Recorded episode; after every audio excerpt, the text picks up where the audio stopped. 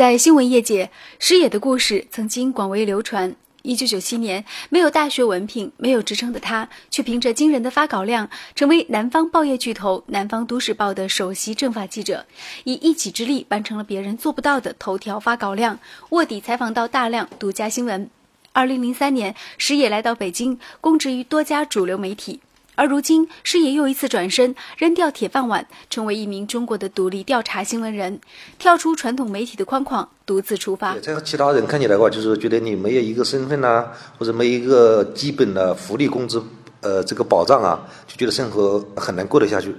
但是我觉得，作为我们一个搞新闻的人说呢，主要是创伤的是什么呢？第一个呢，有自己独立的时间。哎，第二个呢，就是说，比如说我写的稿子，呃，网络也被他发到。另外一个呢，这个报纸杂志呢也非常多。我的稿子写得好，我很多地方给我约稿，我也不在乎，就仅仅发在一家报纸，拿他的工资，登他的饭碗。就是我的稿子好的话，我好多报纸会转载，呃，也有杂志会我约稿，所以我觉得这样很自由。传统媒体十年经历，也给事业的独自调查带来了许多便利。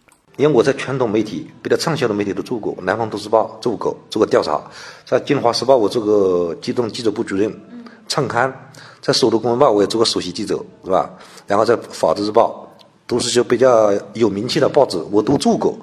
所以呢，第一，我有我自己的一批人脉关系。熟悉石野的人都知道，他的多篇重大题材报道，如保安吃白食、打伤无辜人、查房吓死打工妹等等，都是以暗访的形式进行采访的。啊，因为我们平时记者做的都是显性采访，就是面对面采访。但是呢，面对一些批评报道的时候，比如说被批评对象不愿意接受你的采访的时候，他又不可能公开他的违法乱纪的情况的时候，那么记者为了拿到新闻真相，就采取一种不让被采访对象知道自己的真实的身份，把自己这个身份呢融入到他那个里面。比如说他这个食品厂，我化妆一个食品工人是吧？呃，或者我化妆成一个送货的之类的，就接近他的。当然，暗访也有暗访的原则。我觉得这个分寸呢，是你首先要一定的法律常识。第一，就对呃一些国家机密你不能碰，商业秘密不能碰，未成年人和那个一些就是牵扯到个人的隐私的东西，就不应该用这种手段。多年来，石也将更多精力放在批评报道上。谈到批评报道对于媒体和社会的意义，他也有着自己不一样的理解。那个批评报道不见得都是负面的。批评报道呢，不见得都是阴暗面，恰恰相反。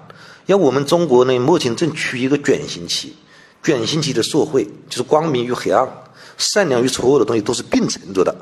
所以，除了国家这个司法部门监督以外，除了人大政协监督以外，还有第四种力量，也就是我们新闻媒体，更应该起着一个监督的作用。可以这样说，中国从解放到现在，如果没有新闻媒体，如果没有一批又一批有良知、有责任的新闻人的推动的话，中国的法治不可能到这种地步。尤其是十八届四中全会以后，十八大以后，这个依法治国提到一个最高的高度。那说明什么呢？一切的东西依法律来，它不是特权。那么我们作为一个调查记者来说的话，在官员看起来我们是负面报道，是批评；在老百姓看起来，哎，我们又是正能量，是推动这个社会向前走的。多年的新闻调查、卧底记者采访经历，为事业提供大量鲜活的素材。他至今已在国内百多家报刊媒体发表文章四千余篇，五百多万字。自二零零四年开始，书写了十部书稿。他说：“我真正热爱新闻，愿意做没有鲜花和光环的独立记者。”